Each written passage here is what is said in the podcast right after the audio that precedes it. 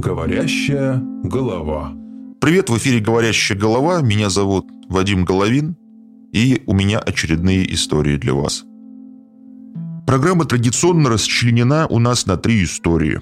Первая история о том, как машину с трупом в багажнике продали аж целых два раза. Дальше расскажу про странного дяденьку, который жил на крыше, любил сладкое, а в итоге сел за педофилию. И под конец рассказ о том, как мне на голову упал кусочек мозга, который нес в клювике воробей. Двое друзей-студентов снимали вместе квартиру. В какой-то момент их перестала связывать только совместная учеба. Так вышло, что друзья увлеклись наркотиками. И вот однажды, когда товарищи так скажем, находились в измененном сознании, у них произошла ссора с дракой, которая закончилась смертью одного из друзей. Выживший товарищ, назовем его Кирилл, решил от тела избавиться. Завернул погибшего друга в ковер, скотчем замотал, потом вышел на улицу, там обнаружил бригаду гастарбайтеров каких-то, которые благоустраивали двор дома. Ну, иммигранты там за 200 рублей любезно согласились помочь Кириллу вынести тело из квартиры, думая при этом, что несут вниз по лестнице строительный мусор. То есть Кирилл им сказал, что ремонт делал, и надо там помочь мусор вынести. Ну а дальше наш сообразительный паренек Кирилл погрузил тело друга в багажник автомобиля, которым тот владел при жизни. Эту самую машину после транспортировки трупа в лес Кирилл намеревался продать. Вот так прямо, знаете, без документов, просто какому-то мужику. Просто по левому. Соответственно, ну вот незадача. Машина-то была очень старой, и багажник заклинило. Поэтому Кирилл не стал запариваться и продал автомобиль прямо с трупом. Ну а что такого? Там же нет договора, ничего, просто концов не найти. Все равно же нет своего лица продавал. Ну, Новый владелец, некий дядечка, скажем так, машинку подлатал, подмандил, какие-то документики состряпал, ну и перепродал быстренько какому-то приезжему. Тот приезжий немножко на машинке поездил, потаксовал, денежек заработал, но был вынужден вернуться на родину по причине депортации. Так машина с телом осталась стоять во дворе какого-то жилого дома. И там простоял автомобиль до весны. Ну и, как вы понимаете, Внимание жителей привлек довольно-таки неприятный запах. И вот так вот прямо по запаху это преступление и раскрыли. Другая история. Ну вот представьте себе такую ситуацию. Вообще мне она самому категорически неприятна. Особенно тем, что связана она с именем такого доброго, замечательного детского персонажа, как Карлсон. Ничего общего, конечно, с героем нашей истории добрый Карлсон не имеет. Итак, в одном спальном районе одного города, не буду говорить какого, на крыше многоэтажки в подсобном помещении проживал дяденька лет 50. Прямо вот на крыше проживал. Такой вот подсобочке. Бывают дома такой планировки, там такие как бы домики наверху на крыше. Вот в этом домике он прямо и жил. Работал этот дяденька дворником в местном ТСЖ. За это ему позволялось проживать в этом самом домике. Ну, почему так сложилось, его судьба история умалчивает. Семьи у дяденьки не было. И в свободное от работы время занимался наш герой тем, что заманивал в свой домик на крыше разных праздно шатающихся по району школьников. При себе он всегда имел сладости, которые и сам с удовольствием ел, и детей угощал. Но, к сожалению, вовсе не из добрых побуждений. Он угощал сладким детей. Вот. И вот таким нехитрым способом житель дома на крыше привлек к совместному проживанию одного подростка. Тот в какой-то момент реально переселился к этому дядьке. А дома родителям рассказал вот прямо так историю.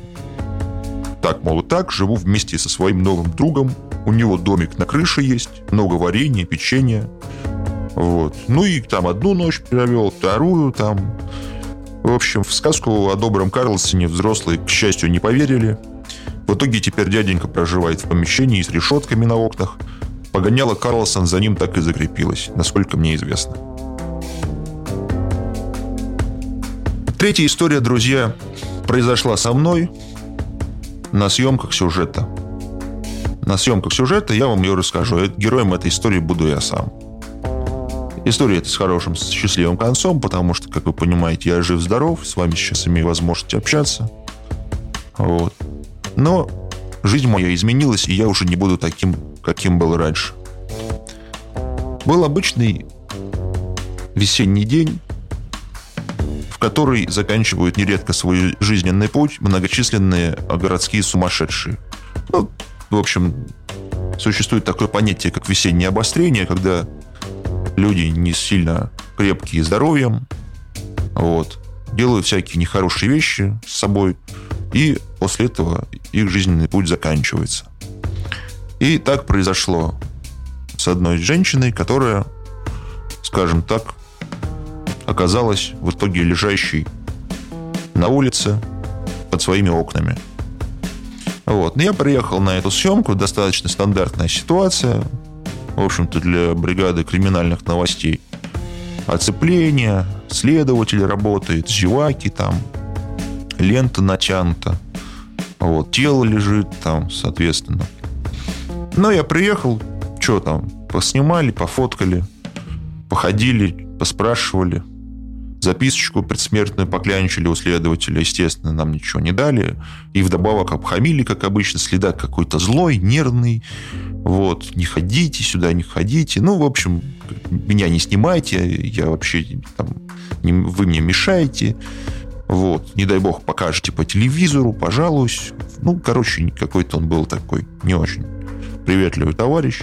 Среди них, кстати, люди очень приятные иногда попадаются, но это вот какой-то был, наверное, такой вот у него журналистов он не очень любил. Вот. И, знаете, так странно случилось, что буквально там через пару дней на какой-то там соседней улице в этом же районе, представляете, происходит такая же ситуация. Вот идентично. Окно открытое, под ним женщина, зеваки, оцепление, толпа, этот же следователь. Знаете, как в фильме «День сурка». Реально, там же тоже вот просто одно и то же происходило. Я прихожу, там этот злобный следователь, он смотрит на меня вообще такими глазами ошалелыми.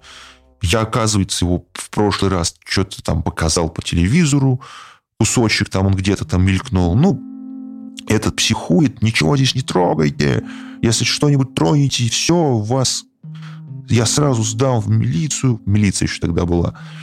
Вот. Ну, меня это тоже как-то поднапрягло. Я говорю, слушайте, ну, хорош уже, правда. Ну, я свои права закона СМИ знаю, не надо мне тут. Я вашу, вашу работу не суюсь, а вы в мою не суетесь. Он мне отвечает, что, типа, если ты только что-нибудь тут тронешь хотя бы пальцем, все, тебе хана. И теперь вот внимание. Теперь немножко поговорим про русский язык, про его словоформы, словообразование. Есть такое вот выражение «клевать мозг». Так вот, ты, ты мне мозг клюешь, или там не клюй мне мозг. Вот я реально увидел, что значит клевать мозг. Потому что так случилось, что у этой погибшей женщины разлетелась голова. И, знаете, слетелись такие птички, воробьи, и они начали это клювиками все дело постукивать. Так вот прям в прямом смысле поклевка мозга такая была, на моих глазах происходила. Я в этот момент стою со сникерсом в одной руке, с другой руке блокнотик держу, пишу что-то, пожевываю. Это не цинизм, просто не было времени на перекус. Знаете, вот просто вот, ну так же так вот приходилось питаться.